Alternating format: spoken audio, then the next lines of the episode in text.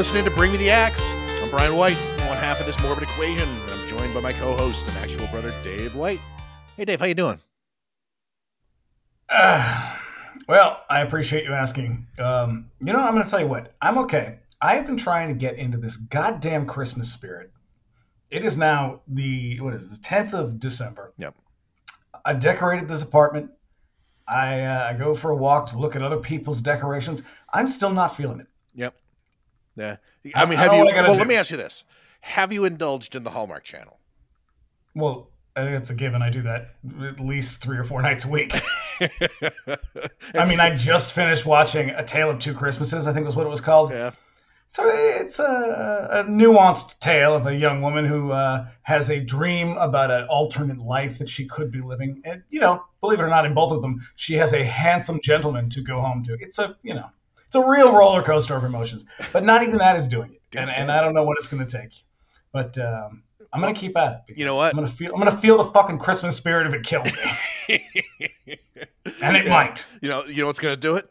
Silent Night, Deadly Night. Well, it's going to do something. hey, so uh, you know what? We got a little somebody over here on the side. We do. We got a guest tonight. Yep. So uh, our guest is an author. He's the he's the author of "It Came from the Closet," and I want to welcome Joe Vallese to the show. Joe, thank you so much for joining us. Oh God, thanks for having me. I was just saying, I feel so flattered to be here for such an auspicious film.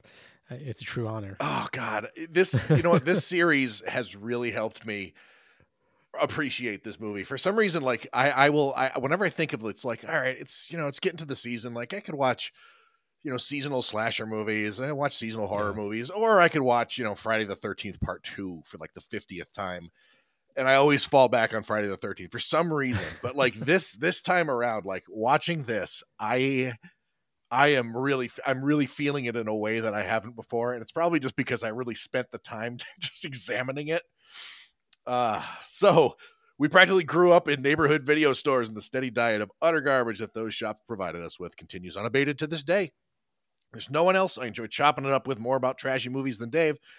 And Just before we get into it, here's a little housekeeping. If you want to keep up with us between episodes, you can also find us on Instagram at Bring Me the Axe Pod. Dave's over there at that Queerwolf. Uh, we Mhm. also started up a Facebook page. So help me? God. I know. Yeah, I did it. Just you know, let's cover all them bases. Because you're like, there's people out there over the age of 65 who might be interested in this. yeah, they're sharing pictures of their grandkids and they're listening to podcasts about terrible movies. Because I'll tell you what, our parents are over 65, and they said to me the other day, uh, "You guys swear a lot." And I said, Uh, "Well, yeah, I guess. well, yeah, have you not heard us speak? I'm a very colorful person. God damn it! yeah, I know. You think they would they, they would know us by now, but uh, yeah, I mean, who raised you, right? Yeah, exactly. Not Yeah. to push blame, but come on. I know. No, it's fine. Yep. Uh, we've also got a sweet website now at bringmetheaxe.com. You can listen to all our past shows there and read the transcripts. You can also contact us directly at bringmetheaxepod at gmail.com with any questions, comments, or suggestions.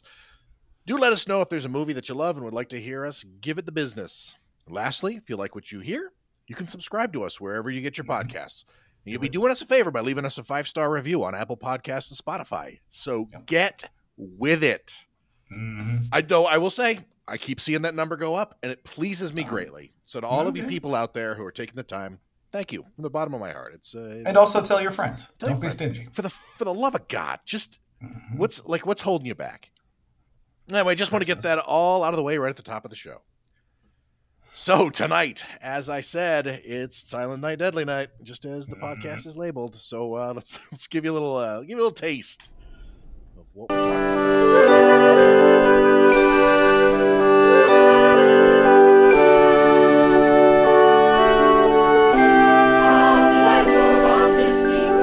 Twas the night before Christmas, when all through the house not a creature was stirring, not even a mouse.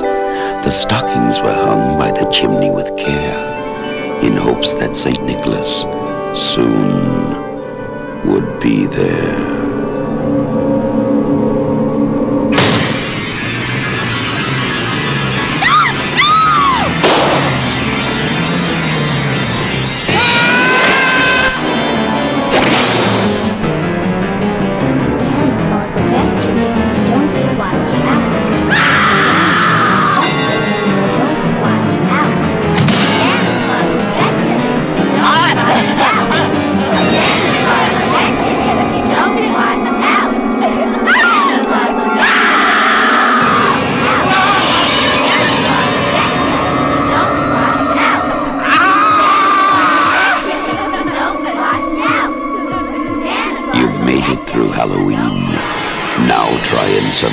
Christmas. Silent night. Deadly night. Now, now this is an audio medium, and you probably couldn't tell. That was the sound of people being killed. That trailer shows you basically, uh, with Yeah. with a couple of exceptions, every murder in the movie. I I have to ask, Joe. You were given a list of movies, and you specifically chose this movie. Why? I mean, I really wanted to do a seasonal film, um, and I hadn't seen this in so long, and I have really. This is really interesting because I don't think I'd watched it for thirty years. Literally thirty years. I have I had very specific memories in my mind of what creeped me out about this film, and I realized as I was watching it, I was like, oh man. What I'm really remembering is really just the beginning with, Yeah. you know, we'll, we'll get to it, but um, that sort of opening sequence, that is what was sort of cemented in my brain. And the rest of the movie i was like wow i forgot all of this. Um and so that says a lot i think. Uh but i yeah. That's a that's that's a solid point because I think when I think of this movie, I also think of that like the beginning when like his parents get killed. Like for some reason, Yeah. that scene just sticks out. So yeah, holy pretty shit. upsetting Yeah. It's like super sleazy and awful. Yeah. Probably. yeah Yeah, yeah. So as usual, warning before we get rolling, we're going to talk about this movie from beginning to end. Spoilers to follow. You've had since 1984 to see this one, so Yeah. uh, Also, summary: Santa Claus kills people. yes yep, yep. So here, let's let's do the facts. Uh, the year was 1984. So Mm. some other movies released that year. It's a banner year for uh, Yeah, pop, it is. pop Yeah, culture in the United year. States. Yep. Uh, so we also got A Nightmare on Elm Street came out that year. Uh, Came out that week. the same day, the same oh Yep. wow the same exact day. that. Yep. Uh, also in 1984, Chud. Yep. Yikes! Yep. Razorback, which uh, y'all seen Razorback? I have. 90 minutes I of haven't. 90 minutes of a movie you can smell. Yeah. Yep. it is. It is uh, it's, let me jot that down yeah, so that's Save it uh that's um it's Australian, so it's Russell Mulcahy and he's a couple of years later he does Highlander and he really nails it down, but like he's a guy who made a he before before he made Razorback, he made basically every music video from the 1980s that everybody remembers. And so Uh, Razorback that's a lot of music videos. and he did all of them except for Thriller. Uh, but yeah, yep. So uh, also that year, Children of the Corn, Mhm. Outlander. Yep. Yep. And rounding it out, The Dungeon Master. Oh, I like that movie. Yep, a movie. Also, that- Night of the Comet came out that year too. yep, yep, yep, yep, yep. So the Dungeon Master teaches you that all the solution to all of your problems is lasers. Yeah, it, it, that movie is remarkable for a lot of reasons. it is directed by 900 people. Yeah, yeah. They're all basically all of Charles Band's friends.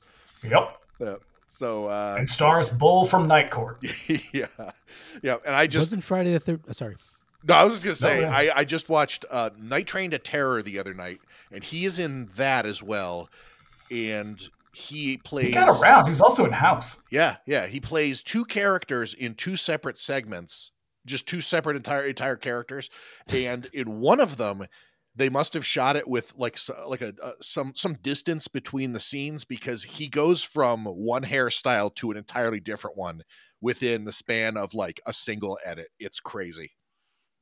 That whole movie is fucking nuts.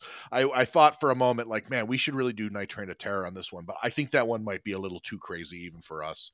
And we just did fucking elves, so Mm. Yep. too crazy for you yeah, it's it's. And if you haven't heard our Elves episode, it's basically just us laughing hysterically for an hour and 20 minutes. yeah, yeah. At one point, we com- we completely break down for about two minutes. Yeah. Yep. Yep. All right. So cast and crew. This was directed by a man named Charles Sellier. And when the producers first started brainstorming potential directors, they thought of names like Sam Raimi and Purple Rain's Albert Magnoli. But the studio butted in and said, "You know who'd make a hell of a slasher movie? Charles Sellier, producer of the TV hit and creator of Grizzly Adams." And Greatest Heroes of the Bible. yeah, which makes this the second episode in a month to mention Grizzly Adams. Uh, he also directed Annihilators, which is an absolutely dogshit vigilante movie. He's also a man who hates horror movies and didn't want to direct any gore. Right, right. Which brings me to our So second good director. choice. Yeah, our second director is a guy named Michael Spence. He, I believe, he's credited as second unit. But yeah, um, Sellier didn't want to do any of the violent scenes, and so Spence, who's actually the movie's editor, was like, "Yeah, sure, I'll shoot that stuff." Also, what do you mean don't want to do the violence? You Grow up. You're a director, for God's sake. I do know. your fucking job. I know, because everybody else, It's also the bulk of the movie. Mhm. I know, like, like this movie doesn't even run ninety minutes, even in its uncut form. Yeah, I just said Santa Claus kills people. That is the premise of this movie. Why would you be like, you know what? That's the movie for me. Count me in. wait a minute, wait a minute. What's all this stuff in the script about Santa Claus killing people? I didn't, I didn't hear anything about an axe before we started this. he just wanted to direct Mother Superior. That's all he cared about, right? You can tell. Oh, That's yeah. character. yeah, And she directs herself. basically. She's a, she's a professional. She's Yeah. a pro. Yep. And so, in yet another connection to elves, uh, Spence was the uh, the editor on a movie called Zapped Again, which was written by the Oh. writers of Elves. Zapped again. Wow. yeah, all Yeah. le- all roads Wow, lead back wow. to Elves. The sequel to the Scott Baio classic Yeah, the Zap. classic Zapped. Yep. Oh God. So cast, uh, we got Robert Brian Wilson as Billy, uh, and so he basically pulled down some bit parts, TV roles after this one, but then he bowed out of acting until just recently when he started turning up in low budget fare, all directed by Dave Dakota, and all starring. Wow. Is it pornographic? It is not. It's like Hallmark Channel stuff. because Dave Dakota has a very fascinating career in which he continues to make gay pornography while also making horror movies. Yes. He has never stopped making porn. Yeah, somebody And you know what? I respect that. that he is a busy man. In this economy, yeah. Got to stay busy, man. economy. You gotta, you Everybody's gotta got a second job these days. Yeah. He, uh, yeah, somebody once described the uh, the sort of soft core like werewolf stuff that he does uh, Mhm. as boxer briefs horror, and I think that is just a perfect think that's the description for what he does. yep. Uh, so, uh, oh yeah, and all that stuff. It also stars Jackée Harry. Fucking right. I am into this. Yeah, uh, that, that's, Is gay werewolf porn starring Jackée Harry? no, no, no, none of that stuff. She's actually one of them is one where she she solves like murders. Uh, But there's no gay werewolves. there's no gay werewolves, as far as I can tell. Um, There's no uh, gay anything in it. It's oh, I'll just pass then. Yeah, I'm not. not. I mean, I like Jackée Harry a lot, but Yeah. mm. Uh, also in the cast is Britt Leach, who is a who, prof- uh, who you all might The remember most from Butcher. recognizable face, yeah. He is he, but I recognize him most. So he was in Butcher Baker Nightmare Maker, the worst name ever. Yep, our second episode, all the way back there. He, I remember him most from the episode of the Brady Bunch where Marcia tries to get Davy Jones to play at the dance, and Britt Leach is Davy Jones's manager. Oh no shit! And it took me for fucking ever to remember why I recognized him so much. Because this is this is the reason that I recognize him. I think I say that in our Butcher Baker episode. But yeah, he's a professional hillbilly. Um, this is his second He- appearance. In a, in a He's really, really great in an episode of Tales from the Crypt with Lea Mhm. Thompson, Only Sin Deep. He's the man who makes the mold of her face and basically, uh, you know, uh, curses her and steals her beauty. oh And shit! that's what I recognize him from. I was looking at his face. I was like, what do I know you I from?" know Like, he's Because so he has a really that. recognizable face. really recognizable. But that is when he's at his creepiest. That That's, um, it's a great episode. It's a Oh man, episode. I that, I fucking love Tales from the Crypt, man. Yeah. Yeah. So good. And uh, rounding it out is Lilyan Chauvin as Mother Superior. Uh, she's probably the movie's biggest get, which isn't really saying much. Um, she's a prolific character actor, usually playing very severe characters. Surprise, surprise. Yeah. Uh, she died in 2007, acted pretty much all the way up to her death. And this is the movie everybody knows her from, but she stayed pretty busy, and you've definitely seen her in other movies. Uh, uh, Linnea is also in this, but for about five minutes. for about five minutes. I mean, she's great for those five minutes. Yeah, oh, yeah, It's pretty iconic death. yeah. yeah. Yes.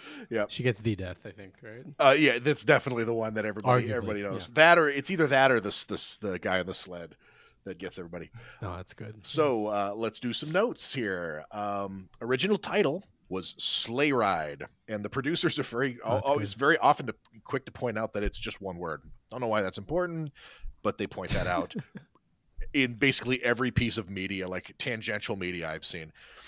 Uh, some taglines for this film. You heard it in the trailer. You survived Halloween. Now try and survive Christmas. Mm, Mm, yeah. Uh, another one, Santa's here. That's my favorite. yeah, and then uh, he knows you've been na- he knows when you've been naughty. Mm, Yeah, yeah.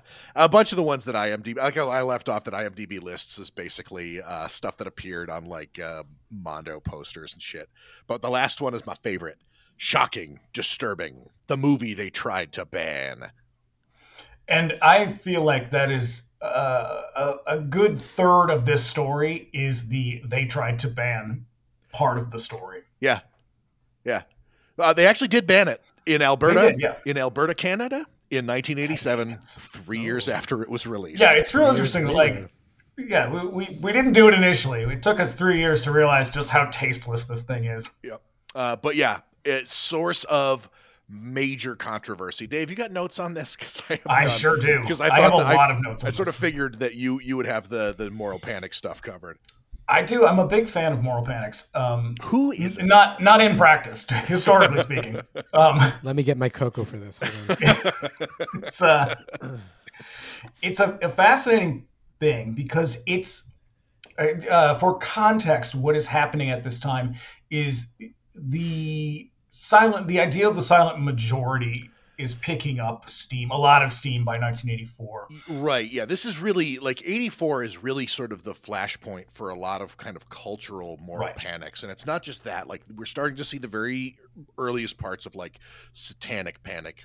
Uh, Right. This has none which is another I a mean, whole so it's thing. all it's all coming out of the sort of liberation and civil rights movements of the 60s and 70s the 80s is kind of this this particular part of the 80s is a reaction to that Yeah. and so a, a lot of it is uh, a lot of the sort of save the children bullshit is specifically a reaction to gay rights um, and you know the uh, Anita Bryant's uh, campaign, I guess, for lack of a better word, uh, and that other fucking asshole who was also from Florida, whose name I can't remember. Um, it's it's sort of this is built out of that. It's this idea that the world is out to uh, destroy childhood, or uh, the world is out to sort of taint children, or to make them grow up too fast. We still see it today. It's just kind of slightly different package, but it's the same idea. Oh yeah, it's it's the same. The current it's the same sort of seed that that kind of bears terrible fruit. Right, and not surprisingly, it actually has nothing to do with children. Um, it has a lot to do with whiteness. Uh, it has a lot to do with with um, sort of heteronormativity, reactions et to yeah, yeah, and so, like this particular movie, it's not surprising that this was the reaction to it because parents were outraged. They lost their mind. Well, which uh, is crazy because the one of the reason that these guys felt so safe doing this is because there's Black Christmas before this, which not which is not. I mean, it has nothing to do. with nothing in common with this. But also- there's an there was uh there's the short in Tales from the Crypt with the Killer Santa. There's Christmas Evil, which had been out by this point. Yeah, but Christmas Evil was a I mean, kind of a lower budget movie. This was a this had a big campaign, and that was the biggest. The, Oh, I the suppose that's itself- true. This was TriStar's first big movie. right. So this the movie itself was not so much the issue as it was the ad campaign for it, because the ad campaign, as you can imagine, uh, it it it shows a guy dressed as Santa Claus killing people. Oh, and they booked ad time like on Saturday afternoons and shit. Well, like- sort of. They sort of did that because the the actual so not surprisingly again the truth of this story and the kind of myth and fiction of it get blurred quite a lot. So there was like an entire episode of Donahue devoted to this, oh yeah. um, which I wanted to look up, but I didn't really have a lot of time, so I didn't. But uh, so here's some of the things that people would say about it. There was an article. Uh, I believe this is the guy from. This is the head of the uh, MPAA who says this. Says that uh, so it's an invasion of children's dreams and fantasies, and it is a form of child abuse. Oh god. Uh, and then he goes on to say Santa Claus was like motherhood and apple pie, and that uh, and that I couldn't approve anything that made him look like a villain. And I'm going to keep going because these are some some choice cuts here. Uh, this is from the mayor of Norwalk, Connecticut. Uh, it says, "I believe in free speech and free expression, but Christmas is sacred. To make one of these killer movies with Christmas and Santa Claus as the theme, that's going too far." is it though? So the the thing about all of this, this is the waspiest, most 80s bullshit I can imagine because this is an uh, this is sort of a, uh, uh, conceptualization of American culture as uh, sort of universally Christian uh, and extremely white because this is the this is uh, comes from the position that cannot imagine a world in which people do not celebrate Christmas and the the specifically Christian version of Hmm. Christmas. Oh, yeah. Because to call it sacred is ridiculous. It's not sacred. It's a very commercial holiday that was kind of the version we celebrate created by companies. Yeah. Um, and what's his face? Uh, the I think it's one of the producers. I can't. I have it in my notes. Let's see if I can find it. Um, the later on, you know, obviously they say, well, this is a reaction to this. Um, oh, it's Dennis Whitehead, so he was the producer of this.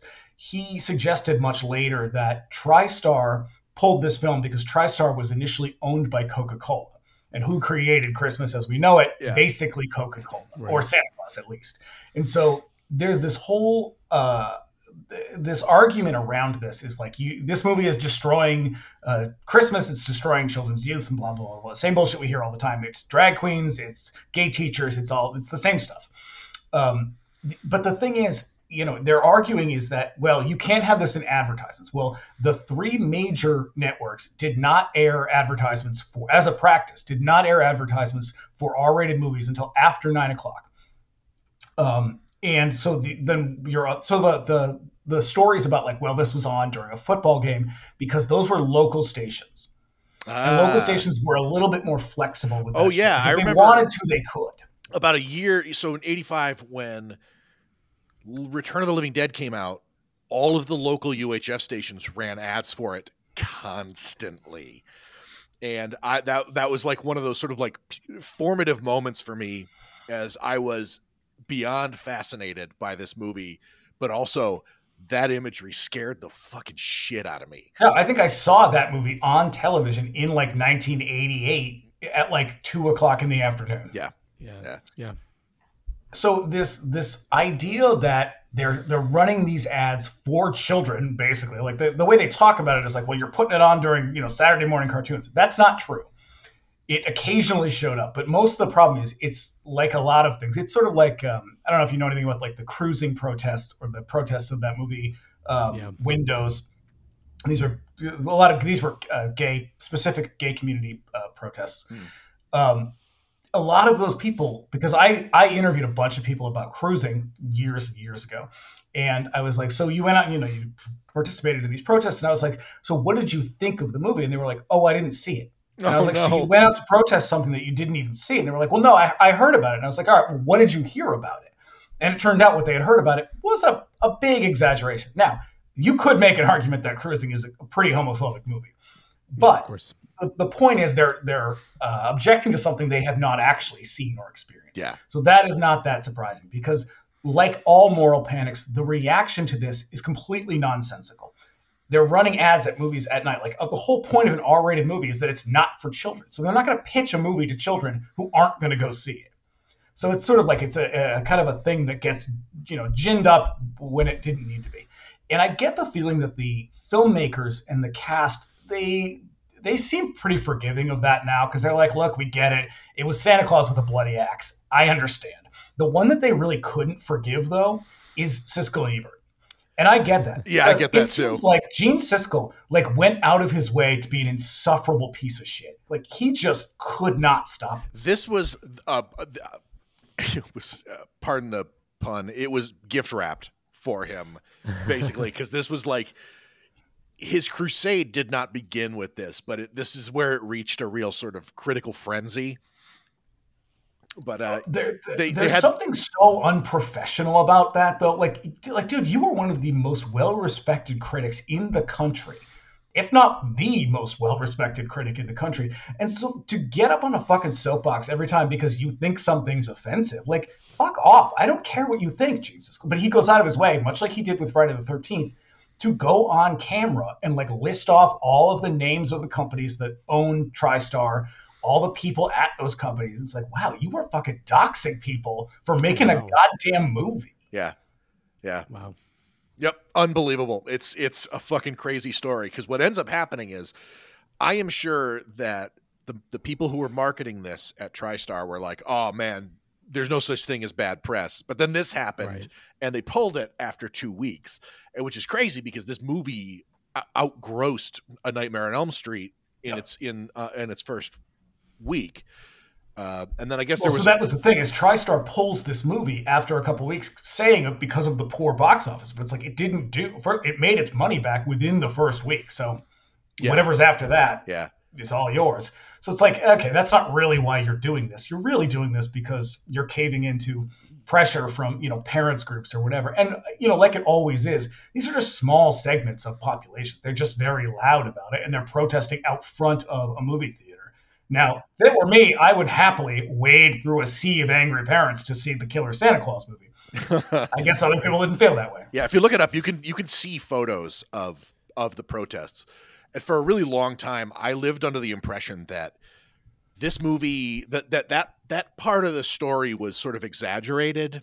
Um, Mhm. and- but but it really this so this comes very late in 1984, but and, well, and you know, and slashers were really struggling at the time, anyways.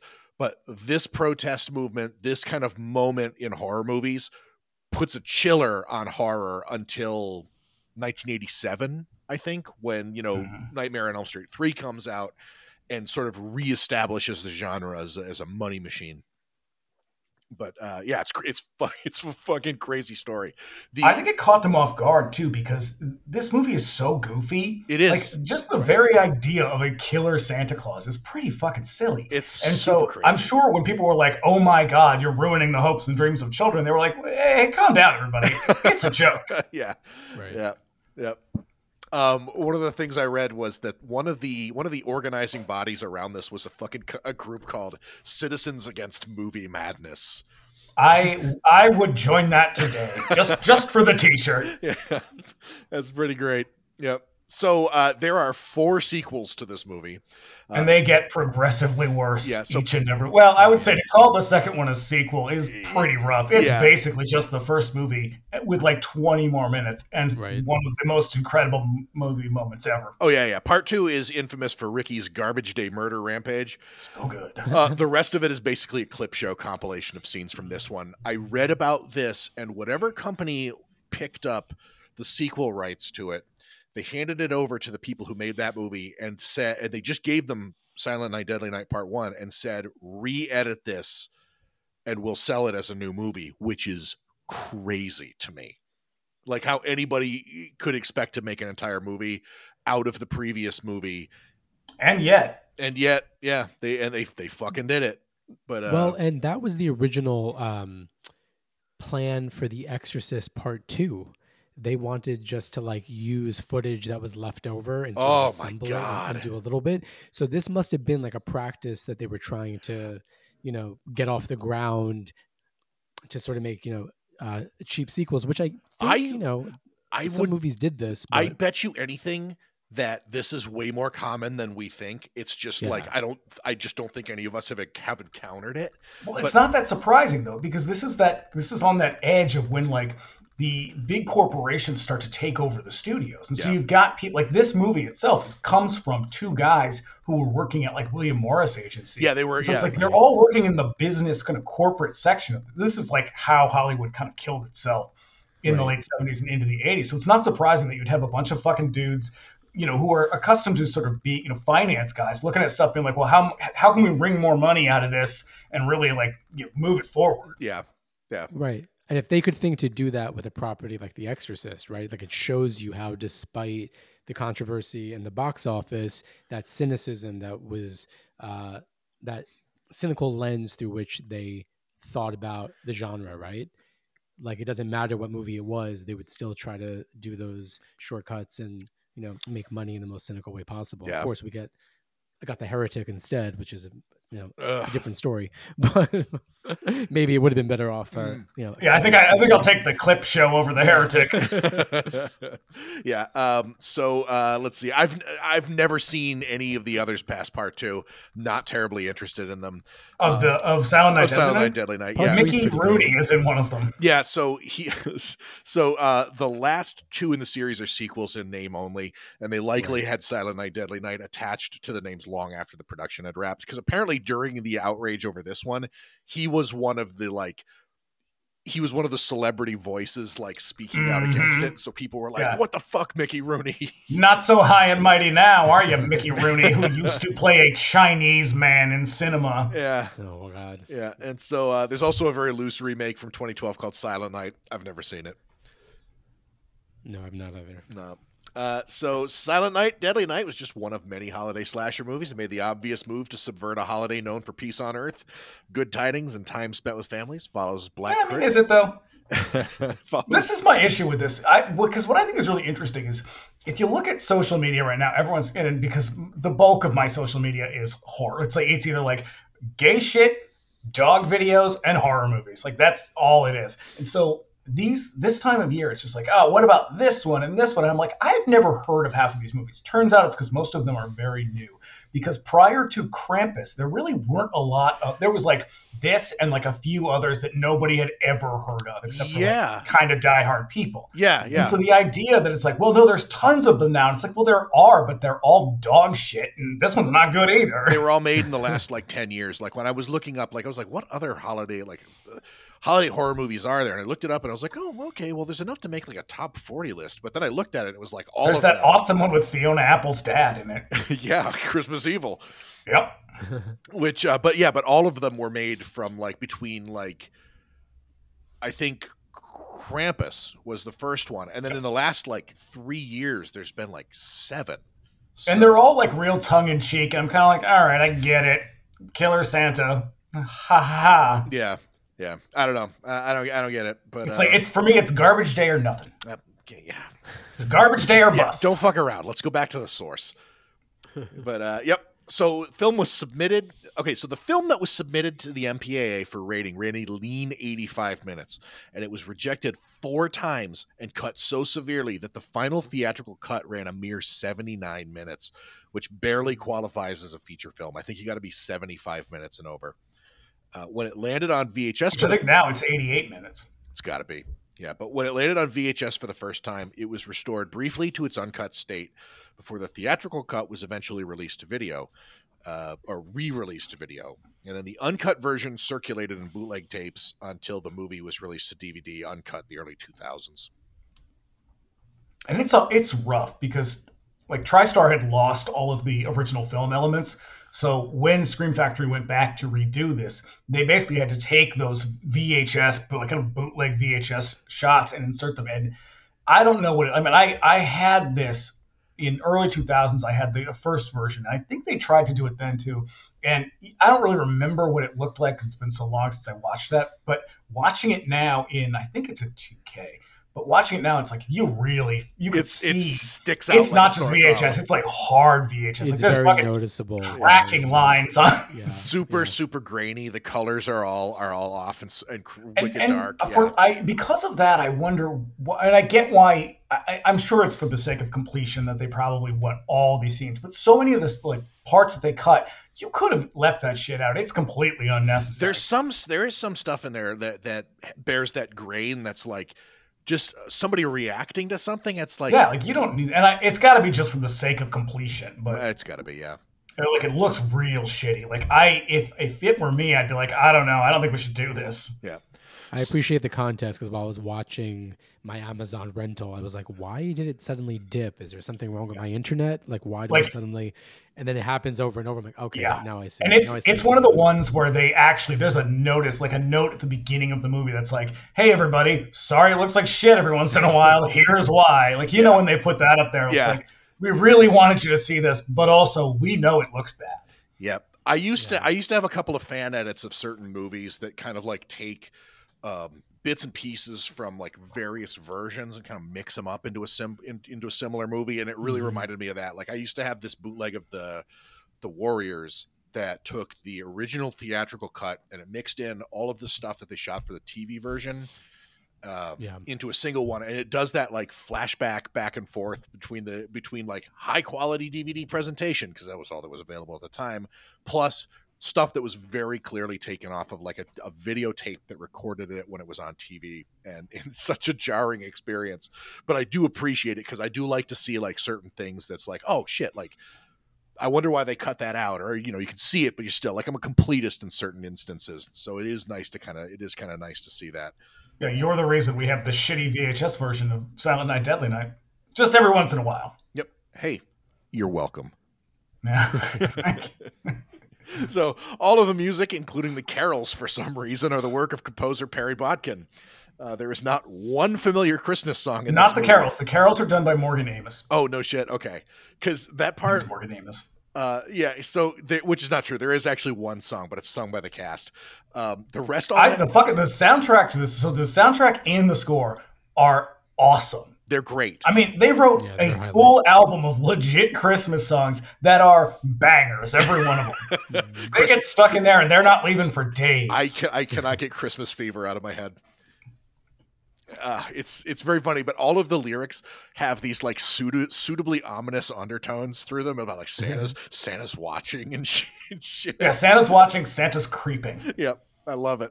Absolutely love it. Yeah, well, that's how you destroy the fantasies and dreams of children. Yep. God bless them. So uh, let's get into it, shall we? If we must. All right. So we we open on a station wagon driving through the scenic mountain region of Utah. And in the car are mom and dad, names withheld since they'll both be dead in a few minutes. Yeah, doesn't matter. Yep. Little Billy reads The Night Before Christmas in the back seat, and mom holds baby Ricky, who is mostly useless to this movie but central to the next one. And she, she keeps looking at the father. And they both have these kind of idiot looks on their face. Like, it's like, are you both been hit in the head or something? Why are you looking at each other like that? Like, they have these big, cheesy grins. Like, Yeah, yeah. God, I, I love being middle class white people. This is fantastic. They're And I living the think, dream, man. Shouldn't your baby be in a car seat? no, no, not, I'm not, not a parent, thank God. But if I was, I wouldn't be holding it on my lap. dude. We rode in the front seat when we were six years old, That's- and, that's and true. yeah, so like you, you know, it, it It's is back in my day. it is what it is. Different time. Different time. Very No Terrible. seatbelt required. Worser time. No. So the discussion in the car is all about being naughty and nice. And mom tells Billy that Santa Claus is going to be bring him a big surprise tonight. Boy, howdy. Sure does. yeah. So the the thing that I love about this is that you, if you're you just you don't even have to be paying very close attention, but the build up to the big first act break is like just compounding trauma on top of trauma. Yeah, it's like what if what if Maniac, but at Christmas? yeah, and the best thing about it is, to me at least, is this movie is a much better document of PTSD than anything Ari Aster has made. What if we took all the worst scenes from Last House on the Left, but set them at Christmas? Ah. Surrounded by like happy families and smiling and mm-hmm. Christmas carols that you've never heard. But are awesome. Yeah. So they reach their they reach their destination with a shot zooming in ominously on a sign which reads Utah Mental Facility. And they're Just the one. That's all they have. That's- they just all they can afford. That's all you need. So it's Utah. So they're there to see Grandpa, who we learn is catatonic, staring Who off. is, who is basically the grandpa character from South Park. yes, yeah, yeah. So he says, uh, staring off into the middle distance, responding to no one. That is until the doctor takes the parents and Ricky aside to discuss his condition, leaving Billy with. I love this part because it's like, hey, it's cool if we leave the five year old here with the demented old man, right? He'll be fine, right? Yep. Eh, and, because Grandpa comes to life as soon as everybody is out of earshot. In the most delightful way, too.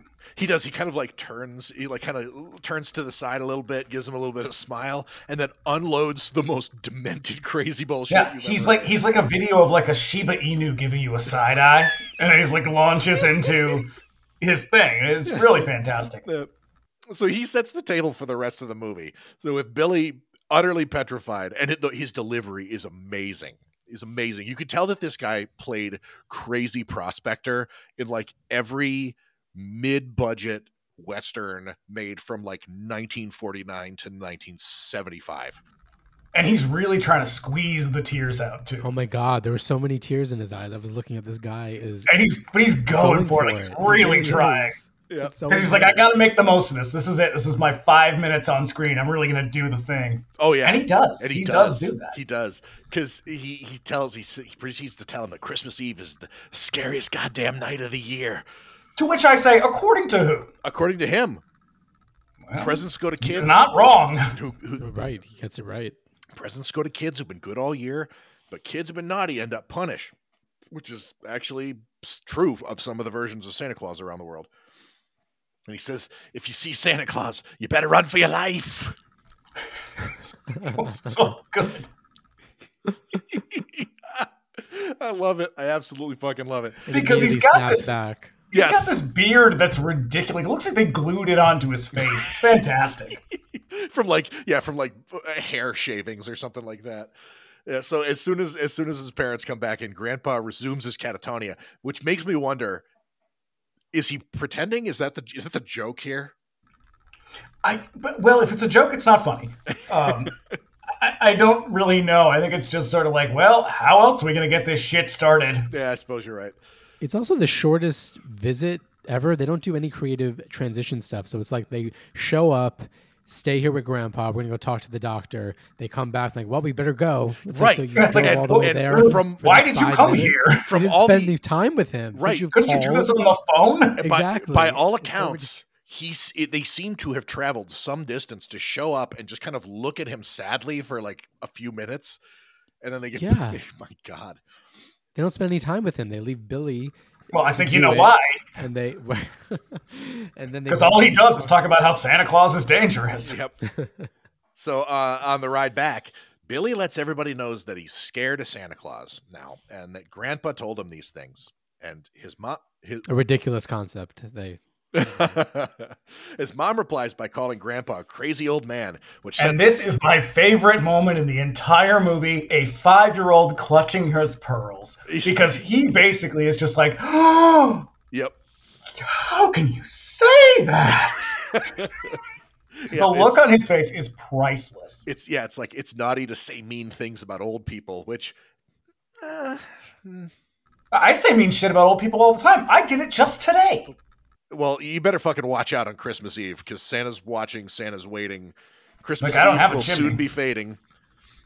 Uh, and, you know, the dad's driving with a big dopey grin on his face, just like before. Yep. But So uh, happy. This sets Billy off because uh, she's being naughty and Santa Claus will punish her for it. So put a fucking pin in that one. Now, here's my question about it. So, if we uh, operate on the assumption that horror movies are essentially uh, sort of a reflection of cultural fears, what is the cultural fear here? Is it of strangers? Because the the what we're coming up to is this idea that you know you stop to do a good deed for someone and that person then kills you. Yeah. And I think that that was a very real fear because there's a scene in Henry Portrait of a Serial Killer that's Oh, very yeah. much like this. And that Right. scene scared the shit out of me when I was a kid. And I think there really was that fear of like, we're realizing the world is a lot scarier now that communications are sort of expanding and we don't have such localized news. We're hearing a lot more tragedy from around the country. Like, what is this movie operating on? Or is it operating on anything? I don't know that it is. Uh, I it well, it probably isn't. It, it's probably just a setup for you know just to get this kid's parents dead. But right. This was like It's just a hilarious contrivance. this. The, there was a lot of like stranger danger shit, but it was mostly around children being accosted. Well, yeah, you're going to destroy the innocence and hopes and dreams of an entire generation of white American children. Yep. That's what the parents said. Well, and part of the part of the thing that makes this so confusing because I'm with you. I you know, I had that note. I'm like, let me take this very serious note about a very unserious movie. Like, Yeah, every now and then I do that. yeah what is the message like what are they really trying to say in this and the the thing that makes it so um difficult to sort of process or reconcile is that um you know there's an episode of the golden girls where terry kiser from weekends and bernie's Mhm. weekend at bernie's plays a santa claus who holds them hostage Yes. and he's you know it, it, it it's just it's like really dry crazy performance. Um, and that's who this santa in the beginning kind of reminded me of. So it felt like a sitcom santa claus doing crimes and murders, and so the strange performance and the and the the difficulty figuring out what the motivation even was of this killer Santa, that's part of what confuses the message if there is one. Like I don't really understand because of the way that Santa is is you know that this sort of like sitcom killer Santa is portrayed. It's a weird confusion of like different uh, styles of Santa Claus and And killer. if there's makes there's a you know? weird thing I think that goes along with that in that there's a there's a sort of a uh, uh, I don't want to say it's a trope. It's almost a trope in the 80s of like bad shit happening to parents at Christmas. Like think of like the, the story in Gremlins, that really weird story in Gremlins that Oh, she yeah. tells about her father, and like um, what's that? Is it One Magic Christmas? Oh, where, yeah. like her father gets shot on Christmas in the bank. There's like this fear of like parents dying or some tragedy happening at Christmas. And it's it feels very specific to the 80s. Like it's reflecting something about the 1980s in America that again, not surprising, it's it's the era of sort of Reaganism and this major expansion of sort of uh, white middle class fear. That I don't know. I think we're overthinking this movie, but it did. Yes, like, yes, it yes. sort of struck me as like, what is this telling us about anything? And I don't think it's telling us uh, anything at all, really. But because I, I think that when they made this movie, they are not taking any of it seriously. So right. that's my aside. Go on. Yeah, yeah. I mean, I personally, I think there's value in chasing that down. I mean, at least just for a conversation. But whether or not they intended it or it was just something that they stuck in as a plot device, like it, it definitely does reflect the era. You know, in a way that I don't think in many other movies de- did. It's I don't. It's, it's Yeah, this is very much a product of its time, and Yeah. we'll we'll get to that at the end. But yeah, this is super 80s. Yeah. So we uh, we cut to a convenience store where Santa comes in and holds the place up, and to that like sitcom Santa thing, like this movie takes evil Santa Claus and cranks it to eleven like immediately. Like this Oh, guy. yeah. Yeah, he may as well be cackling as he's waving the gun around. Yeah, I don't know who this. I can't remember this actor's name, but he's a guy. Who, he plays a lot. Of, he plays bad guys, and he played a lot of like biker types and shit. Yeah. Um, so yeah, so he he he goes to the counter, he holds the place up, and the guy behind the counter tries to pull a gun on Santa, but gets shot in the process. So Santa empties the register out, but while the dude shot, well, the, the guy you know lying on the ground tries to line up a shot on Santa, gets another one in the chest for his trouble, and then one between the eyes to finish the gig. Merry Christmas. Yep. And so before driving away, Santa complains that he only got thirty-one dollars for his trouble. That's So- how you know he's the bad guy. Oh yeah, oh yeah. Should well, that and he shot that other guy. Right. How, Right, right. how much is a life worth? So Thirty-eight dollars. $31. $31. So back in the station wagon, Billy's family rounds a corner, finds the murderous Santa in the street next to his car. Now, Billy understandably freaks out after everything. So again, heard. my question is: Is he having car trouble, or did he stop just to kill them? If this is that Henry Portrait of a Serial Killer thing where they, Yeah. he faked it just to kill him. Because if anyone, it, so just I'm going to go on the record. There is one movie from childhood that terrified me, and it is Henry Portrait for Serial Killer. Here's the thing I still cannot watch that. that movie is upsetting to everybody. Yeah. yeah. I, I have I've watched it a couple of times. I do not go out of my way uh, to to check it out. But yeah, yeah, that scene immediately comes to mind here. So Santa immediately draws a gun on Dad, who throws it into reverse. As Santa puts two in the windshield, killing Dad, and as the car spins out and dumps into a ditch, Billy does the sensible thing, and he runs out of the car and hides in the bushes, while Santa drags Mom out of the car and tears her That's right. Leave open. your family to die, Billy. What's he gonna do? He's five years old. Well, he's going to have to wait. I don't know about uh, 15 more years. He, te- he tears her blouse open in the street before cutting her throat.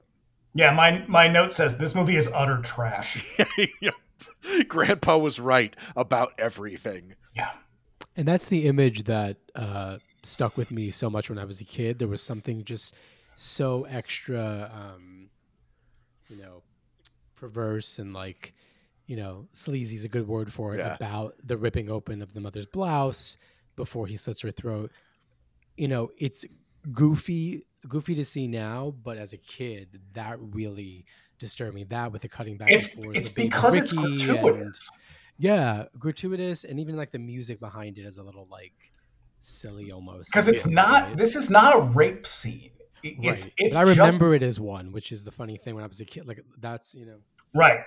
It's just it's a mix of sex and violence that Right. you know we, we see well, we see it throughout the 80s um, but it doesn't serve a purpose other than to be gratuitously slimy and i think Right. that's why it leaves such an impression because you're like i don't want to see nudity and violence mixed together Yeah.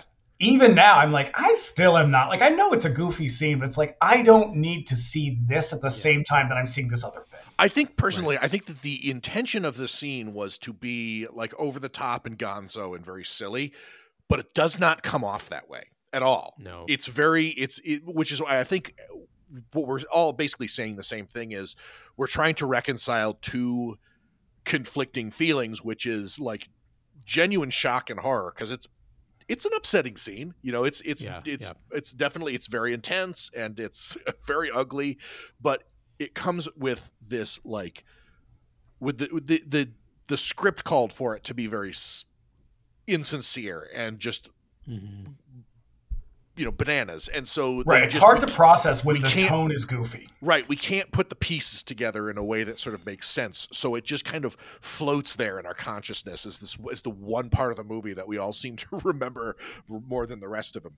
Right, and having Billy watch it and us watch him watching it, Yeah. that's the thing that gives it that extra ick that Mhm. makes it feel, you know, not even subversive, just like what are we doing here? You know? Right. Like, what- And they definitely they definitely do like it's not necessarily POV stuff, but the way that the scene is shot is mm. a lot of like ground level stuff because what we see is he goes and he runs off to the side of the road he gets into the bushes and he's very you know he's a little kid on the ground and so Right. when they show a lot of those scenes they're shot very low as if to put us in his in his position Yeah. which just you know plants it right in your memory and we flash back to it so many times Oh, throughout the we movie, do. so it's telling us that this is you know that like this is that instigating trauma um, but also the most upsetting image in the film right? Right it's pure exploitation with the worst possible tone. Yeah yeah. So we catch up with billy three years later at st mary's home for orphan children. As, and he has the best haircut ever. Oh my god that kid must have come from canada. Yeah.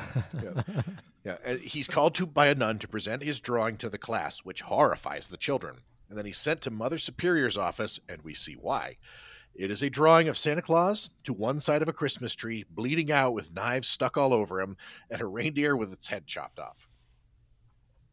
And uh, Sister, also mother superior big asshole oh my God, yeah, it's it's almost criminal that she doesn't get killed at the end. but that younger nun looks just like linda ronstadt and i love that yeah. So yeah, that's Sister Margaret. She understands why he'd draw such a thing. It makes perfect sense. Mother Superior thinks that all of her uh, all this liberal feelings shit just needs to be hammered out of him through punishment. and that's because she's french that's why she thinks that and she's kind of just she, she's a fucking moron i mean that's the real thing it's like it's such a easy through line behind what's like what's wrong with this kid Yeah. and what ha- you know what i mean like and her insistence that that doesn't matter is just like Yeah, later on, But like that Sister, also against the wall, feels so 80s, though, because it's like Yeah. here you have these conflicting perspectives. This older woman who's just like, why can't you just be normal? I know you saw your mother kind of not really raped, but also murdered. that's no excuse yeah, just be better. Be a better podcaster, is what I'm saying to you. and then you get this younger woman who's just like, no, that's a terrible thing. It's like, this, I, we're still arguing about this today. yeah, Yeah. yeah, but yeah, like later on, Sister Margaret is like. You understand why he like he he does this every year at Christmas, and she's and, like after Christmas he's going to be great, and she's like, and Mother Superior is like, no, no, no, it works because my my my methods work. my methods are so good Yeah, And I mean, her methods are really, really quite something because then she ties him to the bed. yeah. what I like to call the old Joan Crawford approach to parenting. Mm. yeah. So uh s- Worked well for Joan Crawford too. tie the podcast back in yeah, oh, there we go. There we go. in case you forgot what we're listening to Yeah, so so yeah, so Sister Margaret and her woke values are undeterred, and she invites Billy out to uh, to help with the snowman. They're all Also, why are there so many children at this orphanage? Because kids be getting getting orphaned in Utah like constantly, apparently. You know, I believe it. So they're Yeah, all come at me, Utah. What are you gonna do about it? I said it, not drink coffee. but drink for some reason tons and tons of. You know what? That's a diversion. Let's keep going. yeah, yeah, yeah. the long island iced teas of sodas mix it up Uh, so so yeah, uh, they're building a snowman. Uh, but he on his way out, he's distracted by the sounds down the hall, and he goes to investigate. And he sees through the keyhole as two of the older orphans doing it. Okay, is that who they are? I was Yes. very confused by this because I'm like, is that the nun? Is that Linda Ronstadt? Oh my god, she looked just like the nun. I was so confused. I was like, "Is Sister Margaret having sex?" I was, yeah. Thank you for saying that. That seems very unnunly. Yeah, later on we see Sister Margaret with her habit off, and she she's got like um she's got like short hair, so it's a totally different girl. It's just an it's just older orphans like just making the best of a terrible situation. They don't make it very clear because those older orphans look like. But yes, the very first time I was, 35. I, I was like, are those? Is that a nun? Like, what's going on here? I, I, I And Yeah. if so, who's the guy? yep. He's So now I get it. It's all it's all clear to me now. I, I get it now. So Mother Superior breaks up the scene, whips all parties with a belt. When she confronts Billy about it, uh, she uses a couple of really dangerous keywords when related to him: naughty and punishment. Yeah. Yep. Uh, Mother Superior is way, way, way into punishment, and then she whips Billy with a belt. So that night, he has a nightmare about his parents being killed again. He tries to run from his room, but Mother Superior catches him, literally ties him to the bed. So the next day is Christmas morning. And Billy is freed to join the rest of the kids. And Mother Superior assures Sister Margaret that methods will work, and she'll see this in action when Billy is made to sit on Santa Claus's lap and not freak out. So the guy who wrote this movie, one of the things he says, and I watched an interview with him, and one of the things he says, he keeps talking about how every time he felt like he was going too far, he was like, "I'm just gonna keep going."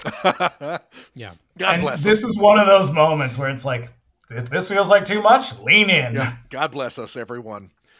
So yeah, so what happens? Billy is sat on Santa's lap and he freaks out, culminating in a left hook to Santa's jaw, sending Santa reeling and Billy back to his room where he cowers in a corner. So now, we get, a, I think we get a freeze frame too, don't we? yes, we do. Like a real TV movie freeze frame. Yep. So we now jump forward 10 years, and Sister Margaret pleads with Mr. Sims, owner of a local toy store, to give Billy a job. All right, question: Is Mr. Sims gay coded? I I wrote that exact note. As that moment was so gay coded, just Because he was- he drinks him in. Oh, like, yeah. it is Yeah. a long, He's like, oh yeah. I, I thought he mm-hmm. was gonna be like a lech. I thought it was gonna be there was gonna be a scene where he comes on to Billy and makes him snap. Like I was waiting for it. Surprisingly, course, it no. doesn't. It doesn't happen. No, he's just like, yeah, I want this cheap labor on this big hulking young Yeah, this- dude because, the because other Billy's guy's a got twerp. gay porno all over him. Oh my god, dude. He looks like he looks like a cross between a Mormon and an extra from the outsiders. Like Yeah. he is just denim top to bottom. He- he- he's, the only thing he's missing is a pack of cigarettes rolled up into his sleeve. So uh yeah, so so once he sees Billy, who is uh objectively handsome, um he's a strapping young man. 18 Serious moose knuckle though. I'm just I'm I've got to say that because because I was like, holy Jesus. I know. I noticed it as well. May I also just point out, as well intentioned as Sister Margaret is, she's also a fucking moron.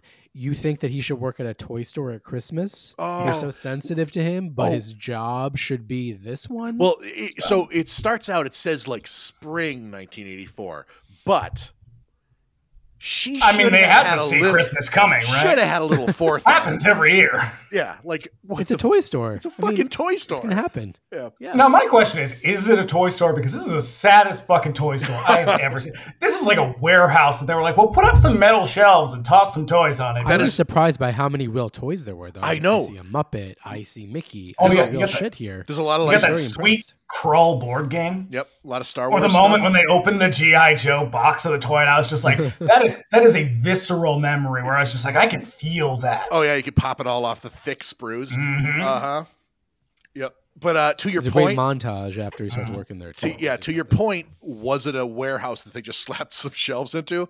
Actually, it actually, it was. so, it yeah. literally, it Yeah. literally was. Apparently, that building still exists. Yep. Oh, So uh, yeah, if you're ever in wherever the fuck that is in if you, Utah, need, you can. if you need a tour, yeah. I will. I promise you, I will never be in Utah. I will never go. I to mean, Utah. okay, I can't promise you that I will never be in Utah, but I, I can promise you I, I will go out of my way. I went once. It's quite it's quite beautiful. I have to say, Okay. it looks like an alien planet. If you go to Moab, it looks like you're on the Predator planet or something. The The scenery is pretty amazing. It looks. I was watching like the they do because for it's weird. This movie, as as fucking dumb as it is, it's it's very well made. Yeah. And it does a lot of things well. Yeah, there's a lot of like like little landscape shots that are like these Yeah. are this is it is a gorgeous landscape. Unfortunately, it's also in Utah. Yeah, the, I mean the DP very obviously looked around and was like, "Oh yeah, we got to get like as wide a shot on this shit as we can because like there are some legitimately like beautiful landscape shots on this." and and it good is- transitions with music too. I Yeah. mean, it does some mm-hmm. things really well, which is also adds to the confusion. It's like, how is this almost an okay? Like, you- Yeah, like how this is is a real okay movie. movie? You know, This is clearly not many elves. yeah, no, no, but nothing is. Yeah, nothing will ever be elves. Thank God. So yeah, uh, we cut to a montage Billy doing a great job at Ira's toys while a schmaltzy tune plays about the warm side of the door. I love that that's song. a great. That's a great song. love that song. Look, you this soundtrack is available. Everybody should get it. Yep, I, you've got it on the shelf, literally right It behind. is on the shelf behind me. Yes, So, uh, so he has some. that's my that's my uh, unpaid shout out to 1984 publishers. They are great. Buy their shit. So, uh, yeah, he has some coworkers. We meet a girl named Pamela who he has a crush on, and Andy, who's a real piece of shit.